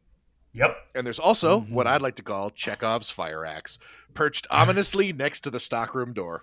I like that you say it like Chekhov's fire axe is also a coworker. he, he- Like, you know oh, there, there's also their third coworker, the Sitting fire on a axe. desk. yeah, I mean, he is a very important tool in the job to come. So, He works in HR. So yep, everything's coming up Milhouse for Billy. It's all Yeah. good. Nothing could possibly go wrong. No. Nope. But what's this? Except Yep, we're nearing Christmas, and Mr. Sims is going to have a dude in a Santa suit there to meet the children. Surely this will not cause a problem. So Billy is starting to lose his grip. Uh, he fantasizes about Pam in a scene that's identical to what he saw through the keyhole at eight years old. yeah. it's also it feels very sleepaway camp to me. I don't know why, but it has a very kind of sleazy, lurid sleepaway campness, and you get that like kind of uh, bottom, like uh, well, choice of words. You get sort of like from the from his feet upwards, and it's like you get this long, lingering shot, like Billy's hairy ass. And you just keep going. Well, there's like- a glow. There's a glow Yeah. to the moment, and there's nothing else like in the room, so it has It's- that very sleepaway camp. Oh like, God, yeah, like those like those scenes like with the the black box. the black Yeah. backdrop. Yeah, yeah. Yeah. That might, you know. It, so I yeah I, I put a black backdrop up, which was the style at the time. It really, yeah. It's like, well, we need to stick some more stuff in here because this movie's not long enough. Yeah. so that's how you uh, signal that it's that it's lovemaking and not just That's right. sex. You have a black box. Yep. So then Santa murders him, and he wakes up screaming. Uh, but as we learn back at the orphanage, if Billy can make it through Christmas, it's all good. He just has to get past the holiday. So the next Now, day, and and again, the holiday comes every year, so we could have a plan for this, everybody. oh, you would think that he would learn coping skills, but not not not where he came from. Mhm. No, but um, we so yeah. If you can just get past the holiday, it's all good. So the next day, we learn that the guy in the Santa suit at Ira's Toys had an accident. He broke his ankle while ice skating, and so with no options to fill the position this close to Christmas, Sims decides that the easy fix is to get one of his guys and put him in the suit. The Well, obvious first, choice. what's her name? Mrs. Something or other. I can't. She's like one of the best characters in the movie. Oh, I love her. Oh, she's great. Mrs. She's. Randolph she's, or something. She's like, yeah, she's like, well, can't you get a temporary Santa Claus? It's like, is a temporary Santa Claus? Is there like, she's like, just call an agency. Like, there's an agency for temporary Santa Clauses. Oh, Santa yeah. Claus? What is yeah, it? that's what um uh, that's what Mr. Sims says to her, and she's like, "I did call the agency, and all they've got is women." And all they've got is women. And as you know, women can't do anything. Yep. And by the way, that actress, she is in the beginning of Halloween 4. She's the woman in the ambulance that gets the thumb to the head. Oh no I shit! love her. Yeah, she's the fucking best. She's she's really good in that, in that moment when she's getting that thumb between the eyebrows. She's good. I mean, she's equally She's really good, in in that. this. She's really fun in this.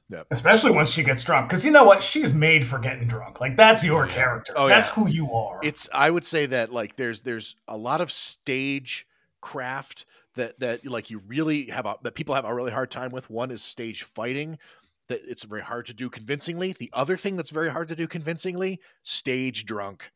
And she is. I know. I heard the one thing. I heard about that once is pretend that you are a drunk person pretending to be sober, and that is how you act drunk.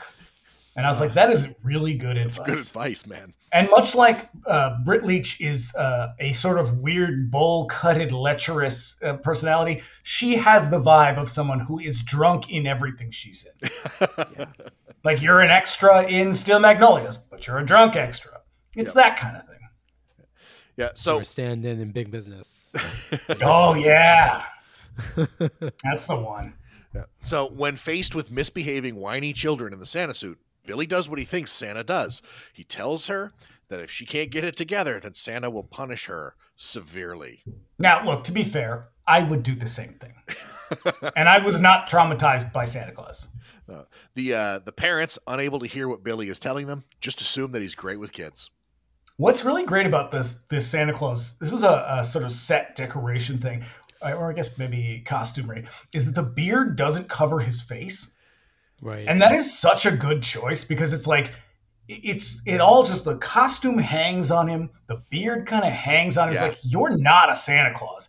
You look like a weird kind of cut rate Santa Claus, and that makes you weirdly more menacing, which is good because he already has this kind of Mormon good looks. If you want to make him look menacing, make him look like kind of like a a Sa- like a uncanny valley Santa Claus.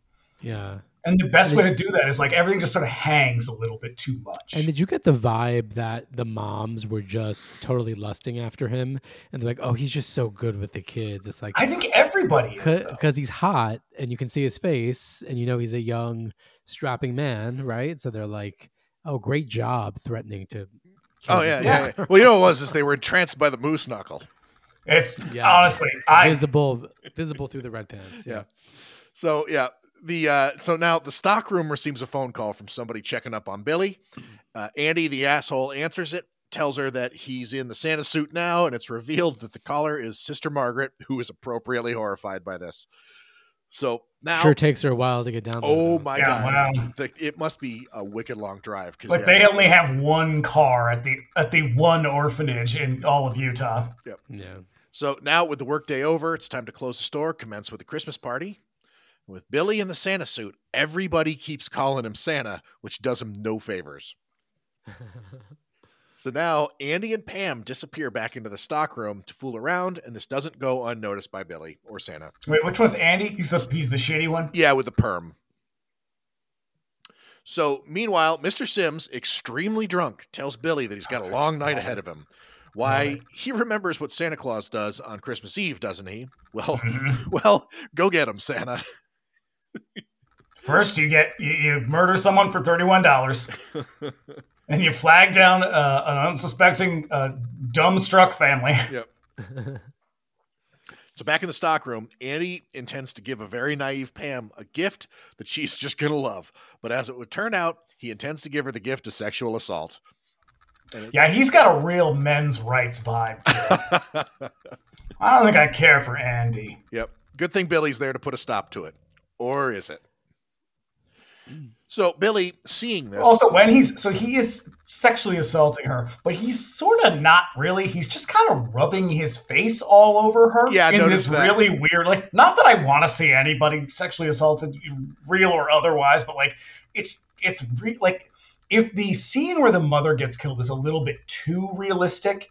This is This not is at the opposite Yeah. of that, where he's just like rubbing his fucking greasy men's rights face all over her body. It's like I don't know what you're doing, but that is not sexual assault or sex. It's, you know what don't it is? It's like a I mean, sex scene in a giallo, like where it's just people smashing their bodies together awkwardly. Yeah, like Well- it's like two two Barbie dolls again, just mashing them You know, together. Her reaction is doing all the work of saying That's- it's assault, but his actions are Yeah, you know that's the story Yeah, of women all over. You know, over. Yeah, they were like, okay. Just, He's uh, like, okay, so like you gotta you gotta direct me through this. What do I do? And they're just like, you know, like go get her, like go go get her, Tiger. He's And, like, like, just she was- rub my curly hair up and down her breasts. Like, is that what you mean? Like, like I don't want to kink shame. Okay, And, you know it's uh, to each their own. But I'm sure when it came to directing her, she was like, no, no, no, I, I got this. I know how it goes. Don't worry. uh, don't do that. hey, I didn't create the culture. I just live in it. uh, no.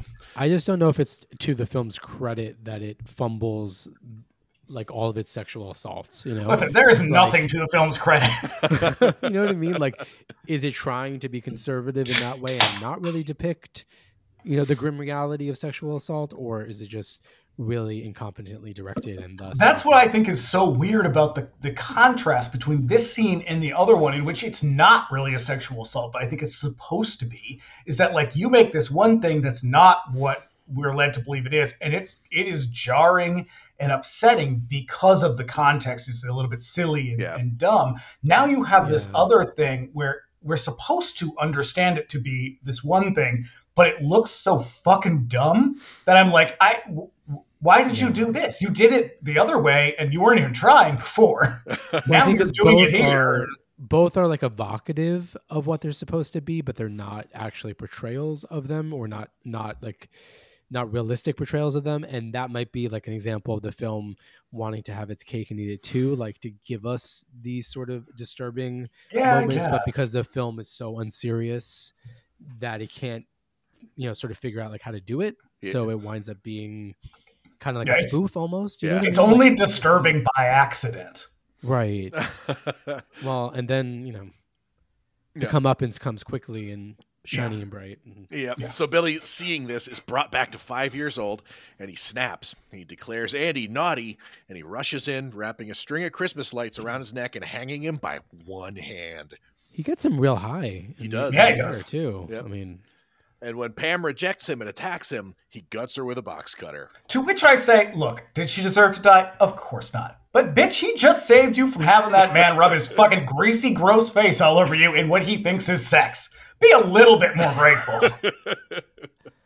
yeah, I mean, he killed him in front of you as well, but Yep. it did make me. Yeah, it did make me wonder about her. But again, sort of the incompetence of the script in the moment. It's like her reaction to being saved is not what he expected, but also, I guess, just the sheer lunacy of what he does. It's just I don't know. It's um, I don't know. Her reaction is so it's so quickly like you're crazy, you're crazy, you're crazy. It's She like, that's not what you immediately- say it's like she yeah, just take a breather.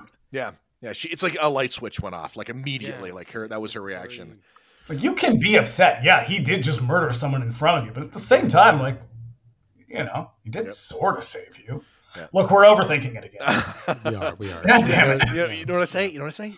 Just, just shut up. Watch the movie. Yeah, yeah, I ask a lot of questions to which the answer is often stop stop doing that. Why are you doing that? Yeah. So now Sims, very drunk, goes back to investigate a sound he heard, and Billy sneaks up on him somehow because that has to be very difficult to do in a suit filled like covered with bells. And he kills him with the Which they actually use very effectively in the next scene. yes, yeah, he kills him with the claw end of a hammer. And so with only And I will say again, this is this goes to that the, the point of this movie is surprisingly well made because the violence and gore in this are very well executed. Mm-hmm. And I, I have no idea who did the effects and who did the makeup, but like the kill scenes, especially the um, Linnea Quigley death, is like these are pretty well done. Yeah, the, you know what it is is there's not there's not many scenes that involve a lot of like latex appliances. Yeah, and, And there's not a lot of close up shit either. Yeah, and so all they really got to do is just like the sort of hidden blood bag and the knife and shit like that. So you know, but still, there's like a much greater volume of blood involved in it that that I think kind of elevates it. It's uh yeah, Yeah. The, the the yeah the, the gore scenes in this are pretty good. So now, with only Mrs. Randall left in the place, she also goes back to the stockroom and finds Mr. Sims dead with the hammer sticking out of his head. Now, Billy gives chase, slowly stalking her through the store with an axe. But jingling the whole way. Yep, and reciting "Twas the Night Before Christmas" until he catches up to her with a bow and arrow, shoots her through with what has got to be one of the most common slasher movie kills of the era. Yeah. But uh, first, she fakes him out with her hat before knocking him over and running off with the axe, which I, I think This is, was this was genuinely pretty fun. This scene, I thought this was the Yeah. the one that one that most closely resembled like a true tense slasher chasing and was yeah, yeah. There's a bit. Of, there's definitely like a, there's a setup to it where the other ones Yeah. just kind of happen. And, uh, Right. yeah, it's it's It's it's a real good. set piece. This one. Yep. So now we uh, cut to a montage of the corpses as Sister Margaret shows up a moment too Also, late. wait a minute. Why do they have a bow and arrow, like a like a legit bow and arrow Good set question. at the toy store? Very good question. Not something I would stock in a toy store.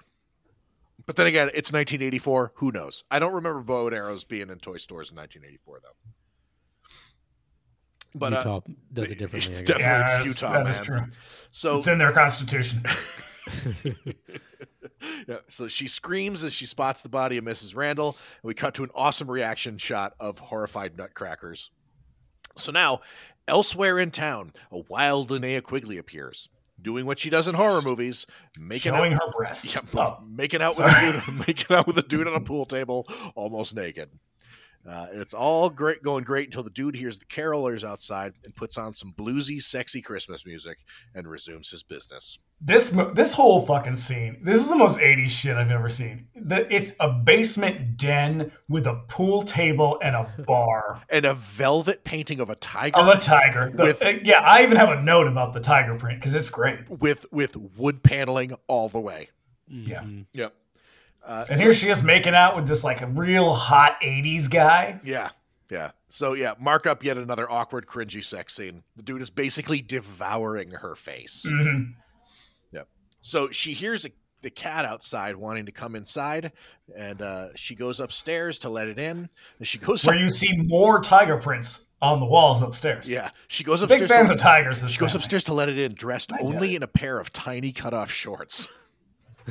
I feel like, look, on one hand, Linnea Quigley is, is obviously very comfortable showing her body, and I'm all for that. But at the same time, there's something about Linnea Quigley's comfortable, uh, her, her her level of comfort with showing her body on film that I'm like, I don't know, it makes me a little bit sad. Because, you know, you're, you're more than that. yeah, I, I don't know. I just like, I feel like I've watched a string of movies lately that have her in it. It's like you watch. She's like in you watch- everything. You watch Return of the Living Dead, and you watch this, and you watch Night of the Demons, and you're like, God damn, do you? I'm like, I have seen Linnea Quigley nude more times than I have seen anybody nude. Yeah. Maybe more than myself. I don't know, but uh, I mean, I guess good on her. She's happy with it. Yep. She's doing great. Yep. You know what? Get get get that money. So she goes upstairs to let the cat in. What she finds is the cat, but also Billy, who declares Mhm. punish Yep. and chops his way through the door. And so once inside, he throws the axe at her. It appears to actually throw the axe at her. Yes. FYI, that is a real axe going into the wall next to a real Linnea Quigley's head. Yep. It's a ballsy stunt. It's Look, pretty- if you want to be in movies, this is what you got to do. You gotta you gotta get naked and you gotta have someone throw an axe at your head. That is universally true. Imagine risking decapitation to be in this movie. my To God. be in this movie. Jesus Christ! Wow. I know, but you know what? I, I don't know of too many horror movies because this is a fairly common thing is like subjecting actresses to like really fucking dangerous stunts just in the name of like cheap thrills. But at the hmm. same time, I've Yeah, never, watch Crystal Lake Memories and you'll be like, wow, it really is misogynistic. Yeah, I, but I will say I've never heard of like a one of these dangerous stunts going really going wrong, unlike say like a major big budget studio movie like say the Twilight Zone. Cough, cough, rust, cough, cough. Oh, right, right. Yeah, so like yeah, Cough, cough, cough, the crow. Cough, cough. yeah, yeah. So Uh, well, they did in the, in, um, what is it, uh, Friday 4. They almost, uh, what's her, the, the woman who goes swimming at night? oh yeah, yeah, yeah. in the she almost, she she almost, almost like, died. freezes to death. Yeah, Oh wow. And the stunt coordinator was like, look, if you do this shit again, I'm leaving. yeah, And that's like, finally, they toned it down, but yep. thankfully So it was take. Uh, back to Linnea Quigley. Billy picks her up and he lifts her and he impales her on the antlers of a mounted deer's head. In uh, Look, did either of you read um, what was uh, uh, Grady Hendrix? Not his last book, the one before it. was The that Final Girl Survival Guide. Is that what it's called? uh, uh, sir, uh, uh, support group? Yeah, the Final Yeah, Girl. yeah, I've not read that one, but I know. This is so it's uh this is one of the characters he models after her. This character in, the, in this particular Uh, moment. All right. Oh wow.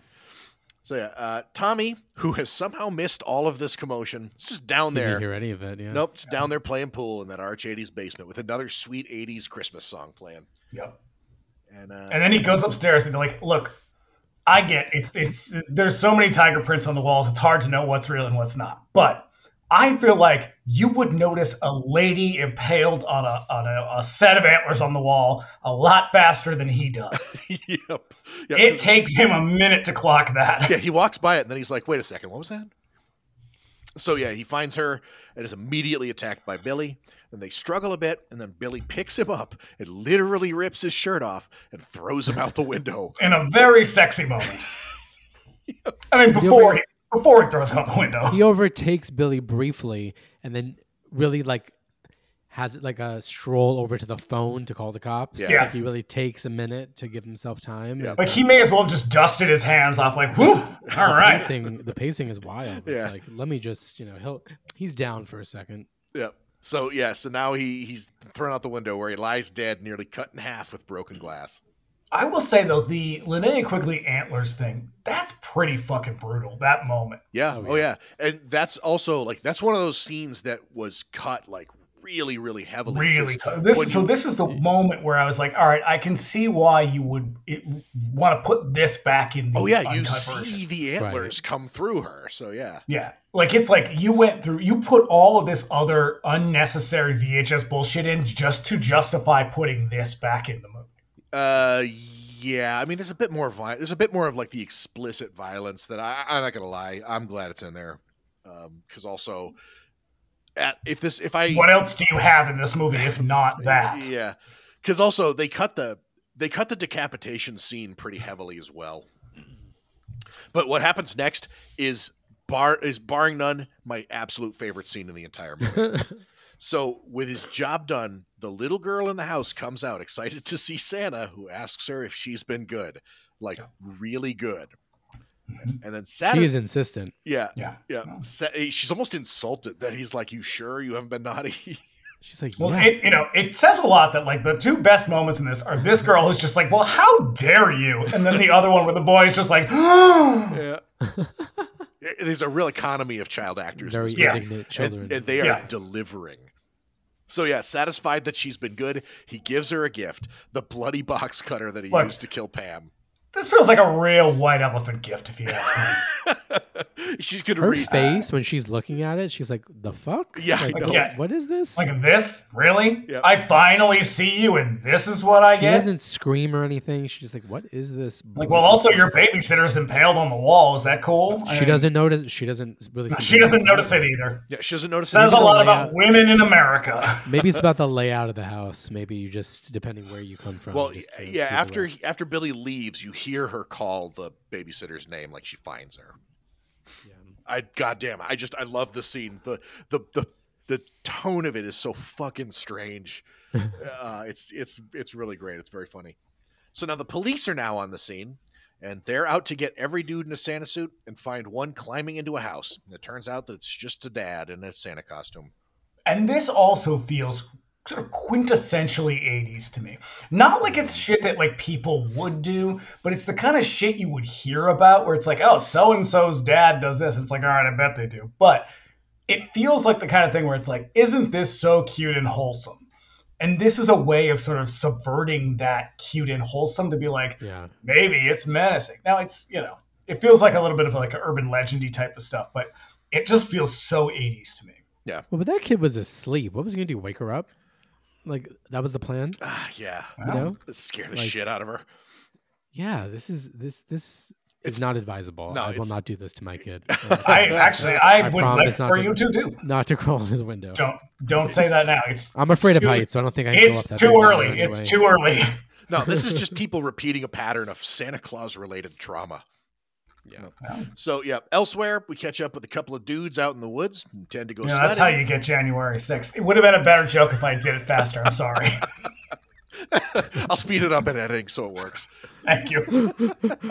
Look, they can't all be gems. All right, it's late. Yeah, so two dudes in the woods intend to go sledding, but they're waylaid by. And these guys are way too old to be doing this shit. And I get it. Like, you can't kill younger people. Like, that would have been a no go. Oh, right, The these But bullies- like, they're too fucking old to be doing this shit. They're too grown ass men. And I, But even the boys that are going sledding are like 17. yeah, And I think I said multiple times, are they going to kiss? And they don't. but it feels like they should. now you know what it is. It's Mormon Utah. Nothing That's else. true. Yeah, That's nothing true. else to do than fuck with a couple of teenagers on Christmas Eve. Everybody is they- just it's just sexual tension all the way. What do you do? You just can't kiss each other. You put on your fancy underwear and you go sledding. Come at me, Utah. Come on. It's also so tell me I'm wrong. out in that scene.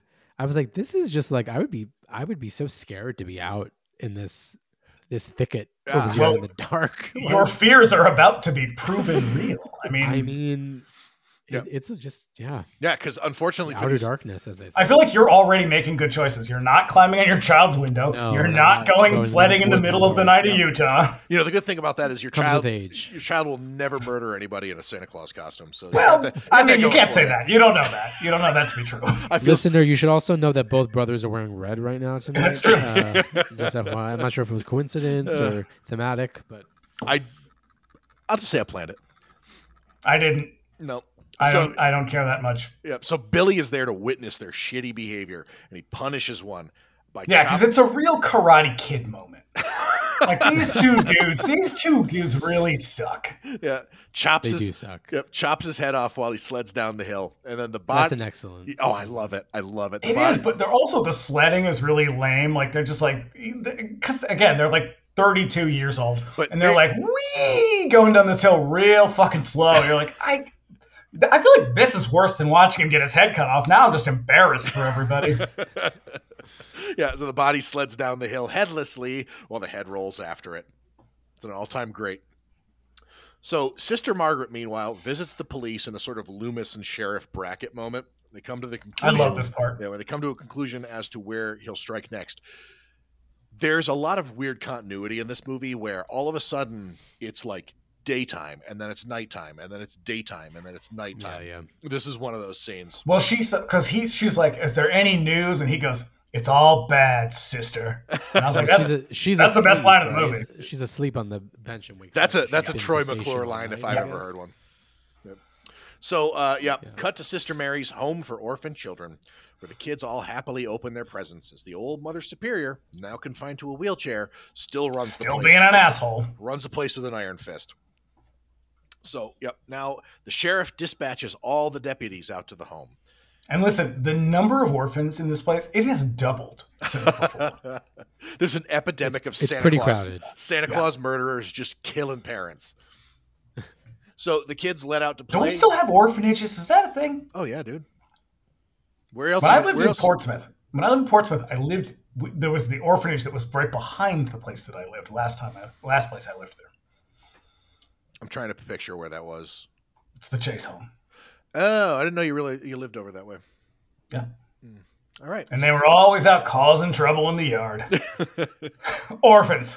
oh man, It's just surly children. troublemakers, one and all. So yeah, they all watch happily as a man in a Santa suit approaches. The cop, good. the cops get there just in time to shoot him dead in front of the happy children. This has this has such a This- this is stop, stop, he's already dead vibe. This is the best slash worst. Yeah, moment in 'cause- the whole movie. What they do is is there's there the Santa Claus is between the cops and the children, and the cops just open fire. That part was pretty realistic. yeah, I gotta say, Now, this is how you stop a, a bad Santa with a gun. with a good Santa. Yep. Yep. So it's uh yeah, we find out that it's not Billy, it's a deaf priest who always comes to visit the kids. So Which I It's a- think There's a it good really like, come on, guys. Oh, he's deaf. He of course he wouldn't have heard them. It's like the delivery is so. That alone, Campy. though, is like Yeah. you're gonna protest this. That is the fucking line. You're gonna protest this movie. Yep.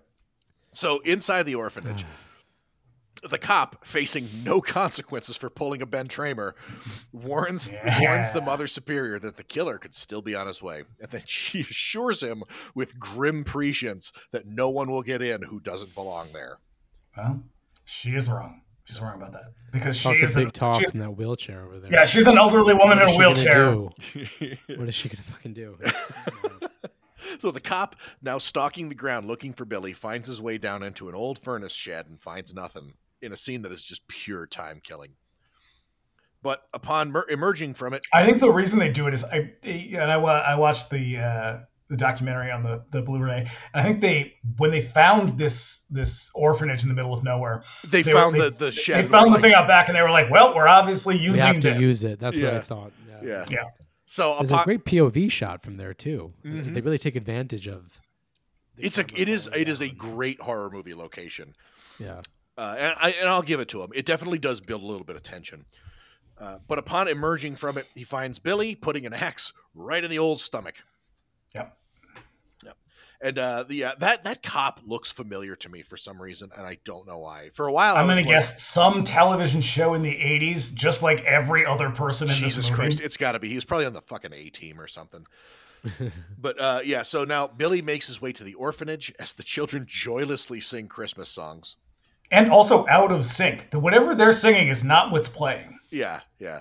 So seeing Santa at the door, they helpfully let him in, and he Yeah, now- contrary to what that lady in the wheelchair just said, these kids are actually going to just invite him right in. oh, To which I say, that's how you get murdered, children. yeah, they're hosts to mayhem. So now he faces But the they recognize Billy, right? They knew who he was, right? That's why they let him in. Even if you don't, he, I think they recognize ah. Santa Claus, but it's like even if you recognize Santa Claus, he is one gnarly, fucked up Santa Claus. Like I, it would be like, hey, I'm gonna Yeah. go let this dog in that's foaming at the mouth and its fur is all matted and gross. Like yeah, you need to be able to recognize something's wrong here, yeah, Sure. and if you can't, that's how you get killed by Santa Claus. right. And That's how you learn. Children. His brother That's how you Ricky is in this scene and does not seem to recognize him. And we forget all about Ricky too. Oh, yeah, That's Ricky thing, he's vanishes. Barely. You won't Yeah. need him until later. No, Yeah. we'll just need him in. in He two comes in handy later. Yeah. yeah, yeah. Uh, so yeah, um, he now faces the Mother Superior, who declares to the children that he's not Santa Claus and that there is no Santa Claus, which which drives Wow. Billy to declare Wow. her naughty. You know, maybe she should have said that 15 fucking years ago, Yeah. and we could have solved this problem before it Yeah. before it happened. I mean, she softened in her old age. That was part of. That was a subtext too there too. Well, she didn't though, because she's like, "Why aren't they grateful for their presents?" And it's like, "God damn, woman, have you learned nothing? Yep. So as he's about to You hack, just shot a deaf priest outside, and it's kind of your fault." Yep, he's about to hack her up Correct. and end her reign of terror. The sheriff shows up and shoots him again in front of all these kids. Mm-hmm. One missed shot. We're looking at a different kind of Christmas tragedy. Trauma begets more trauma. Break the cycle. now cop. they all Yep. are Billy's. So, so as he lays Turns down, out the whole movie is a metaphor for the 1980s. so as he lays dying at Sister Margaret's feet, he declares, "Santa's gone." And so, And to which I say, "You're gonna kill a queen like Linnea Quigley." And not kill this terrible nun who you have spent the entire movie making me hate. Jesus Christ, I know it's uh, it's such a fucking disappointment. But uh, yeah, the axe now lays at his brother's Ricky uh, Brick, Ricky's feet, who glares at Mother Superior and says, "Naughty." Why Fade- couldn't we have Ricky just pick the axe up when That's he says the, it? see. That's the thing is, I think Just that's end it there. that's the implication. But like, why not just go the extra mile and have him pick the fucking axe up? And the, the intention was always for this to be a s like a series. Yeah, This was Yeah. supposed to be Yeah. TriStar's like Well, this flagship was- horror series. this was way into Really? the. Yeah, I can't imagine why it didn't work out. yeah, this was way into the sort of golden age of slashers, and so like you just kind of ex- assumed you were going to kind of forge a sequel, like a series of sequels out of it. So yeah, Turned out everyone was real fucking tired of these movies by 1984. yeah, yeah. So right, fade to black, roll credits. All right. Silent So- Night, Deadly Night. Uh, so, Joe, we watch these movies. One of the reasons we watch these movies now and talk about them is because we watched them so long ago, and now we're wondering what are they like today. My Yeah. question for you is, how does this hold up today?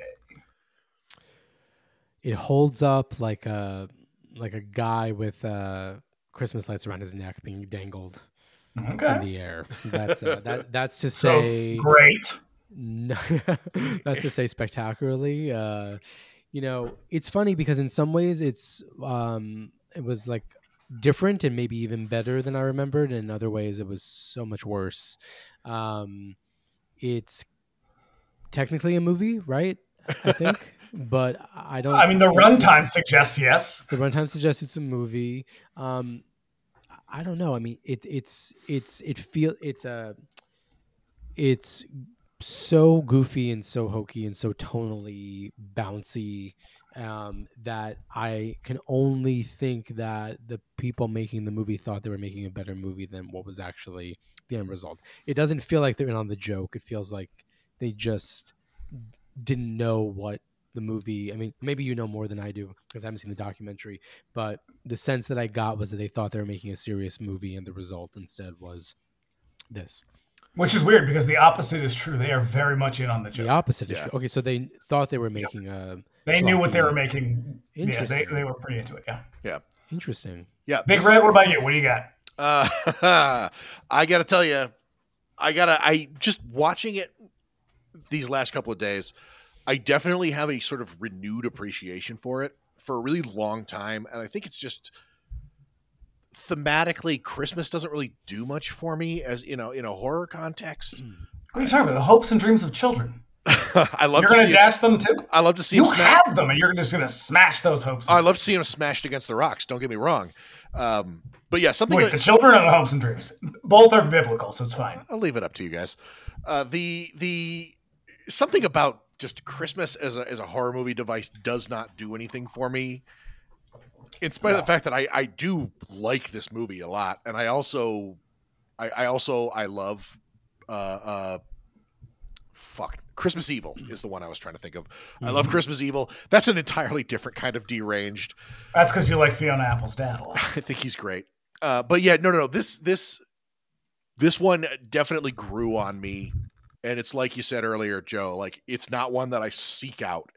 You know, like I I would not go out of my way to watch this movie, but I think going forward, I could probably see this as like a Christmas movie staple for me. Like just to yeah, get, it's got to get- rewatchability because it's there's something about it that I think you could revisit it and just have it on and sort of giggle at it. Yeah. Um, it's very it's yeah. very silly it i think with the exception of the the beginning it does not take itself terribly seriously i appreciate the hell out of that yeah it's just it's a it's stupid and it's fun it's it's a very very goofy movie that's just totally fucked up in a way that i yeah. I, I like.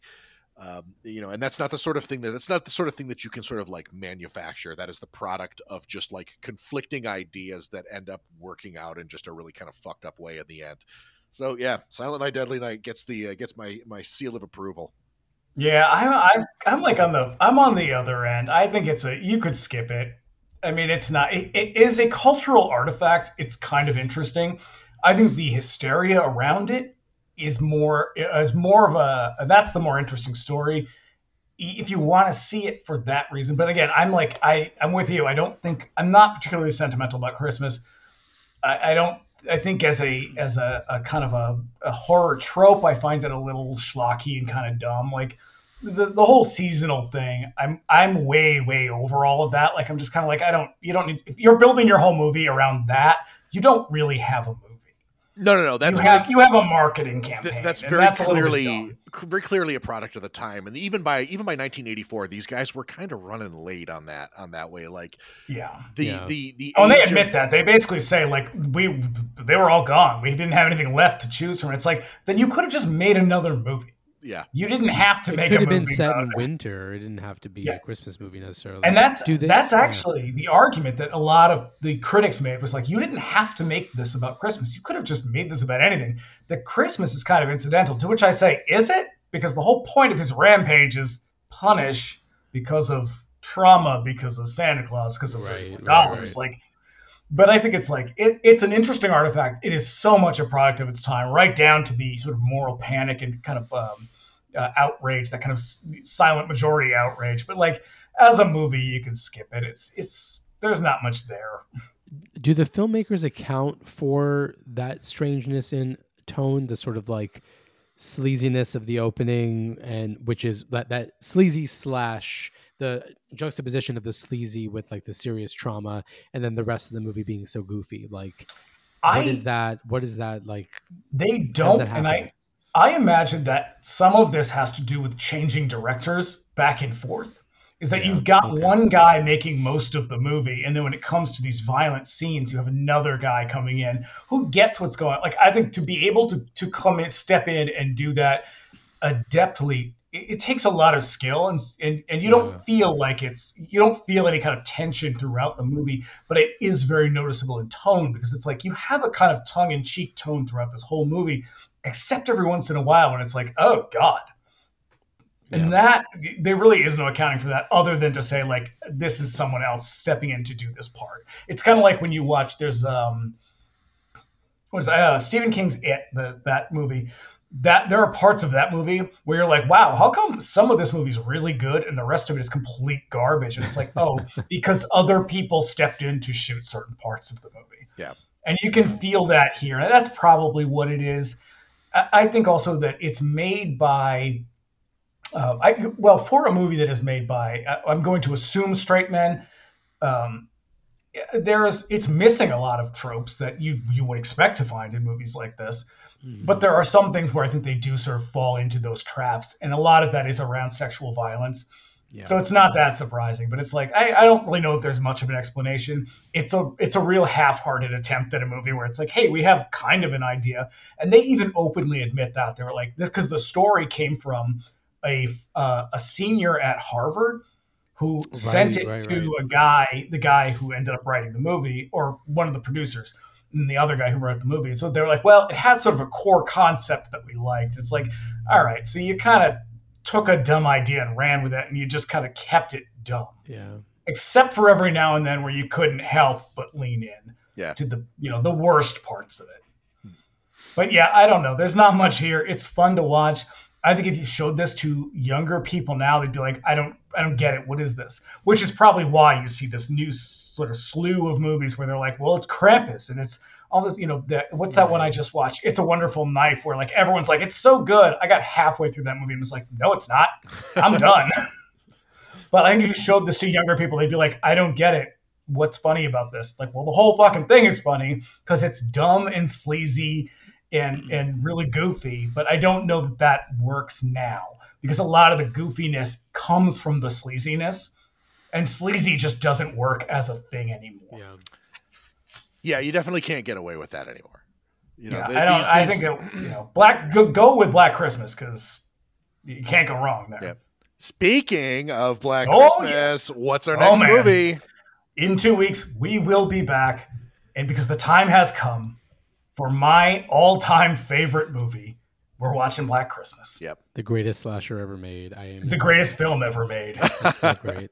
It is my favorite movie ever. Yep. I'm uh, I'm really looking forward to this one. I have a feeling that this is going to be another like big love letter. Yeah, guess what, everybody? I know a lot about this movie. More than anyone should. Yep. So, uh, Joe, thank you so much for joining us. Thanks for having me. This yeah. was so much fun. I was so happy to revisit this um, this artifact, as you so lovingly refer to it. Oh, I thought by you were going to say classic. by the way, by the way, the one thing, one of the things that I remember is for some reason at the video store, the VHS box was enormous for this movie. Yes, it was. It was yep. so big. They only did that for some movies, and this was one of them. It was huge. Yeah, I didn't know why. Oh yeah, the, so the, the big the big box trend was box. was a was a Charles Band invention. Uh, and and the re- and the Tell whole reason more. the whole reason for, for it was they stood off the shelf. Yeah, because you would slide you would slide it out of the tray, and it had an inner tray that it laid in, and okay. the, the, tray itself was bigger. See, I wouldn't have known that because back then you couldn't. You could yeah, you couldn't take box, them out, but you didn't yeah. take it home. You know, yeah. you got it in the. Um, okay, that's interesting because it really stood out. The the you know uh, the hat and the axe, and it was so big yep. and just. Yep. Oh yeah, I get something for we it. did not yeah. even really mention the poster. The poster is fucking iconic. It is very it is, good. Yeah, yeah, yeah. But uh, yeah. yeah. Where can everybody find you? Mm-hmm. Well, you can find uh, the book. It came from the closet. Queer Reflections on Horror, uh, published by Feminist Press. It's 25 queer and trans writers writing personal essays about one particular horror film that shaped them and shook them and uh, connects to queer identity. Um, we published a year ago through Feminist Press. It was republished in the UK through Saraband Books in um, UK and Ireland this past June. We're very excited about that. Um, and you can find me on Instagram at it came from the closet, uh, one underscore under each word because that's somebody else had the other uh, full full name. Hate when that happens. And you can also find me on Twitter slash X. Uh, I said that with an eye roll um, at Homo Horror H O M O H O R R O R. But um, you know, Instagram's the happier place. That sounds like leftist propaganda. but yes, but do do check out it came from the closet you can get it at feministpress.org or any place where you buy books it's everywhere um, it'll make a great christmas gift for the horror lover or the queer in your life.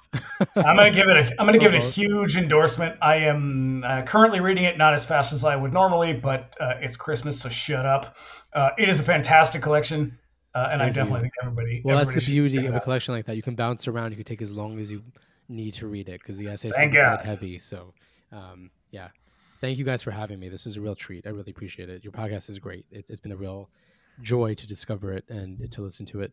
I'm so glad to hear that. Thank you so much. expand. Yeah. Thank you. All right. So be back here in two weeks for Black Christmas. Can't wait.